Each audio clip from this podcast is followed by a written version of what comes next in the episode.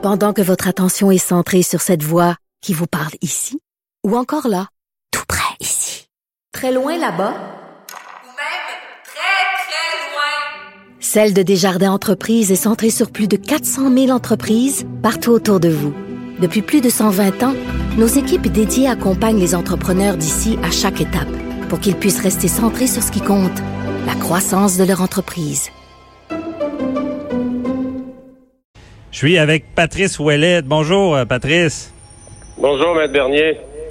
Merci d'être là parce que on, on parle du Canadien, du Canadien, mais pas du côté euh, vraiment sportif, mais la gestion du Canadien en lien avec euh, le joueur des Hurricanes.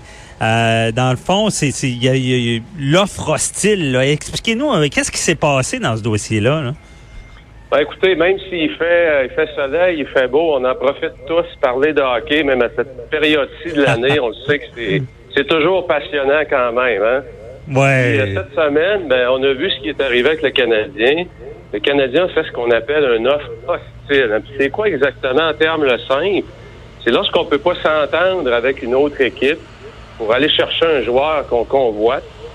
Ben, il nous reste une option dont la convention collective des joueurs permet, c'est de faire une offre hostile. C'est qu'on soumet une offre à l'agent du joueur et puis l'autre équipe a sept jours pour égaler l'offre qu'on soumet. Alors, ce que le Canadien a fait, c'est qu'il a soumis une offre à Sébastien Nao, puisqu'il pouvait pas s'entendre, Marc Bergevin ne pouvait pas s'entendre avec euh, Dave Waddell, qui est le DG chez les, les Hurricanes de la Caroline. Et puis, comme on s'y attendait tous, je pense, ben, l'équipe a euh, égalé l'offre. Et euh, ce qui arrive dans ces situations-là, c'est que lorsqu'on va à la guerre, moi je dis toujours, on peut pas aller à la guerre avec un tire-poids. Alors, si on, si on va à la guerre, il faut sortir l'artillerie lourde. Et lorsqu'on sort pas l'artillerie lourde, ben, c'est des recettes miracles, c'est des recettes faciles. On s'imagine qu'on va avoir du succès avec un tire-poids. Puis c'est pas l'arme idéale. Là. C'est certainement pas l'arme idéale. Alors, qu'est-ce qui arrive pour le Canadien présentement? Ben, l'équipe est prise pendant sept jours à attendre que la Caroline soumette une offre formelle par écrit à l'agent de, de Sébastien Nao. Et pendant ces sept jours-là, que peut faire le Canadien sur ce qu'il reste dans le marché? Absolument rien. Ils sont menottés. Alors, non seulement c'est une stratégie qui pouvait pas fonctionner dès le départ, et on se demande même, Maître Bernier, si c'était pas une campagne de, de, de séduction envers le consommateur pour pouvoir dire, écoutez, on a tout essayé pour améliorer l'équipe, puis euh, finalement, ben, on n'a pas réussi, mais regardez ce qu'on a essayé de faire. OK, il y a peut-être un plan, un, un- un peu un plan caché en arrière de tout ça. là. Ben, écoutez, euh, je pense que c'est permis de se poser la question, puisqu'à 8,5 millions pour un joueur comme Sébastien Nao, euh, c'était à peu près certain que l'autre équipe allait égaler l'offre. Ce que le Canadien avait fait, à Maître Bernier, c'est qu'il avait structuré le contrat de ce joueur-là pour lui remettre 21 millions à la signature. Alors, les Canadiens se sont dit, comme le propriétaire des, des, des Hurricanes, semble-t-il, a des problèmes financiers, ben, il ne pourra pas égaler notre offre. Écoutez, c'est rêvant en couleur. C'est rêvant en couleur. Donc, donc euh, parce que euh, tu, tu nous parles souvent de, de, de gestion, et là, même le Canadien a la pensée magique. Ben oui, c'est justement, on s'en va dans, dans la bonne direction. C'est que le- euh, quand on regarde au niveau, évidemment, on parle d'une équipe sportive, ça demeure une entreprise, que ce soit une entreprise ou encore euh, au niveau personnel, on a souvent aujourd'hui cette idée-là de croire qu'on peut arriver à nos résultats avec le phénomène de la pensée magique, en suivant une recette miracle, en buvant une potion magique. Et prenez l'exemple à Maître Bernier d'une personne qui dit ben je veux perdre du poids, euh, je veux faire plus d'argent, je déteste ma job ou je veux écrire un livre. Il n'y a rien de précis dans ça. Puis le problème, c'est qu'on tombe dans le panneau. Et souvent que les médias sociaux, on va s'imaginer qu'il y a des façons excessivement, des raccourcis qui vont nous permettre d'arriver à nos objectifs. Et ça fonctionne pratiquement jamais. Ah non. Mais c'est ça, parce qu'il faut faire la différence avec euh, l'objectif et dire puis, puis travailler pour pour s'y rendre, que ce soit une entreprise ou une personne, et euh, de dire ça va arriver. Je suis fait pour ça. Absolument. Puis euh, je, je vous dirais en ce sens-là, peut-être pour simplifier les choses, je vous donnerai une petite recette en, trois étapes bien précises qui va peut-être permettre aux gens, et j'espère que ça va permettre aux Canadiens, en toute humilité, de remettre le train sur les rails. Petite recette. Et la, la première chose, je vous dirais, c'est d'être spécifique dans ses objectifs. Et qu'est-ce que je veux dire par là? C'est que si vous voulez perdre du poids, vous voulez faire plus d'argent, il n'y a rien de spécifique dans ça. Mais si soudainement, je veux perdre 10 livres en 30 jours, ah, soudainement, mon cerveau se met en marche. OK. Soudainement, c'est beaucoup, beaucoup plus simple d'avoir un plan. Donc, plutôt qu'avoir des grandes idées évasives, des grands rêves, vivre dans l'espoir, dans la potion magique, ramener ce rêve-là, cet objectif-là, quelque chose d'excessivement spécifique dans le temps et dans le résultat final. Exemple, vous voulez écrire un livre. Le livre moyen a quoi? 60 000 mots, 220 pages.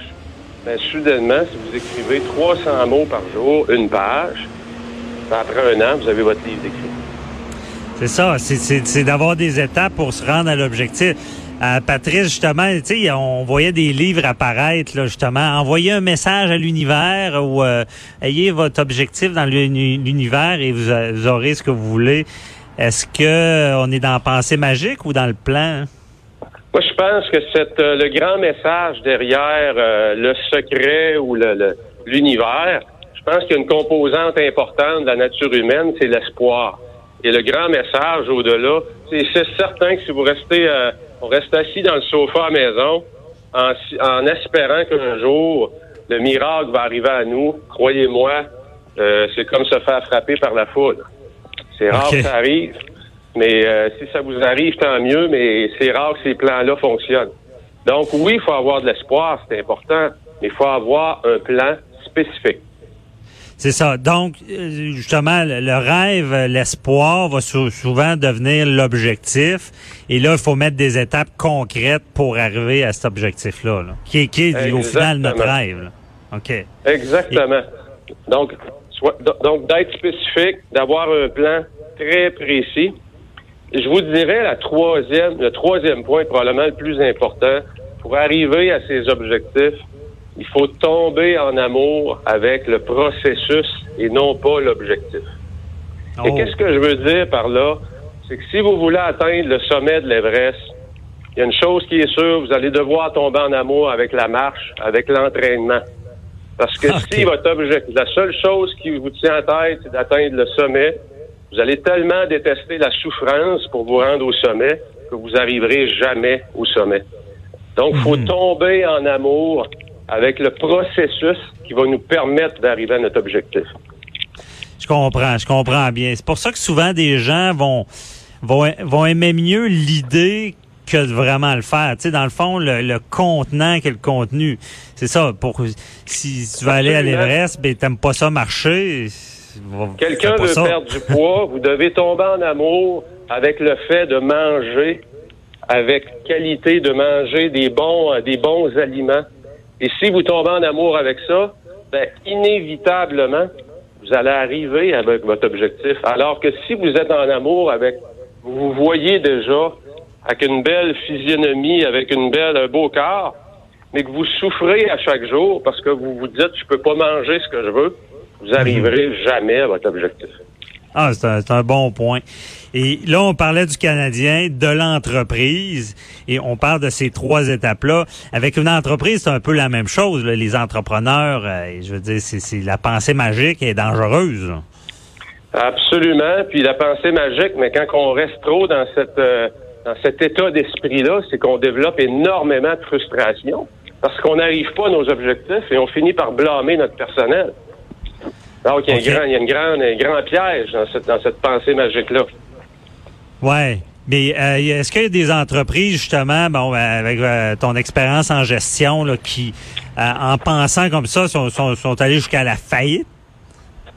Écoutez, il y en a de toutes les il y en a de toutes les acabis, de toutes les sortes. Je vous dirais, euh, si j'aurais simplement un conseil à donner aux entrepreneurs, mettez votre équipe au travail. Soyez spécifique sur ce que vous voulez atteindre et demandez à votre équipe de vous soumettre un plan. Vous allez mobiliser vos troupes. Vous allez, vous allez développer le potentiel inutilisé des ressources que vous avez autour de vous et vous allez arriver beaucoup plus rapidement où vous voulez aller avec beaucoup moins de frustration. OK. Mais ceux qui appliquent pas ce genre de règles-là, parce que j'imagine dans ton expérience de gestion, euh, il y, a des gens qui, qui, se plantent en, en, espérant trop de, de, de certains rêves. Là. Oui, ils se plantent, ils développent, comme je le disais, Maître Bernier, c'est que ces gens-là deviennent très frustrés et il y a beaucoup de roulements de personnel parce qu'ils deviennent durs sur leur personnel. Donc, mhm. ils vivent dans une pensée magique. Quand on embauche une nouvelle personne, la personne ne peut pas performer à son top niveau. Elle a besoin d'adaptation, elle a besoin d'encadrement, de formation. Donc, c'est utopique de penser qu'on va embaucher Wayne Gretzky et que notre business va se transformer. Ça arrive pas, mhm. ces choses-là. OK, c'est de la magie. Parce que on en parlait tout à l'heure aussi euh, du harcèlement au travail. Les, puis toute une très bonne expérience en gestion avec les entreprises. Les patrons aujourd'hui ne sont plus les patrons d'avant. Ça n'existe plus le boss de Bécosse qui qui qui, qui, mène de, qui décide de tout sans justement consulter euh, son équipe. Là.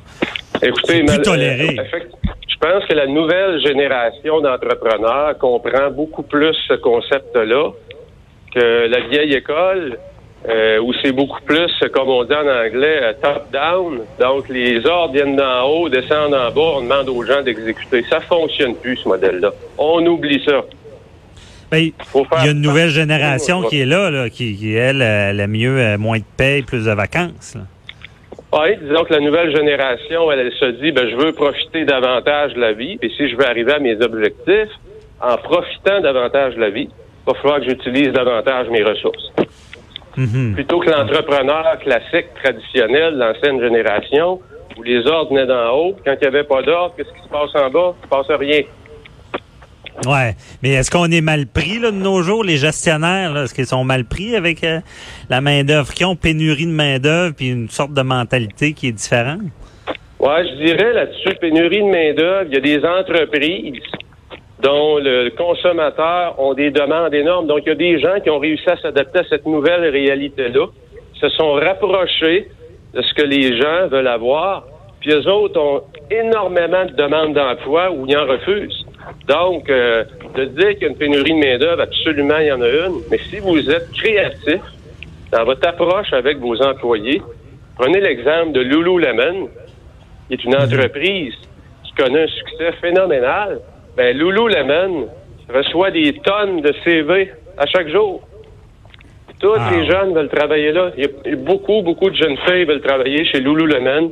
Et quand tu commences là, l'intégration, la formation, c'est absolument exceptionnel ce que les gens vivent comme, comme, euh, comme expérience de travail. Donc, il y a des entreprises qui ont été créatives et qui se sont adaptées à cette nouvelle réalité-là. OK, je comprends bien. Donc, on, on parlait du Canadien que ce soit le Canadien, n'importe quelle entreprise, penser magique, c'est jamais bon. Il faut s'ajuster, euh, puis surtout avec la nouvelle génération, la pénurie, de main-d'œuvre, il faut s'ajuster pour survivre, sinon c'est dangereux. Merci beaucoup, euh, Patrice Ouellette, pour euh, ces éclaircissements. Euh, Patrice Ouellette, qui est gestionnaire de haute performance, qui donne des, bons trucs, que ce soit aux entreprises ou dans notre vie personnelle. je, te, je te remercie, puis je te souhaite une belle journée. Excellent, merci. Au revoir. J'appelle à la barre euh, maître euh, Jean-Pierre Rancourt. Ah, pardon, euh, j'appelle à la barre. au, retour, au retour, je parle à maître Jean-Pierre Rancourt. Désolé. À tout de suite.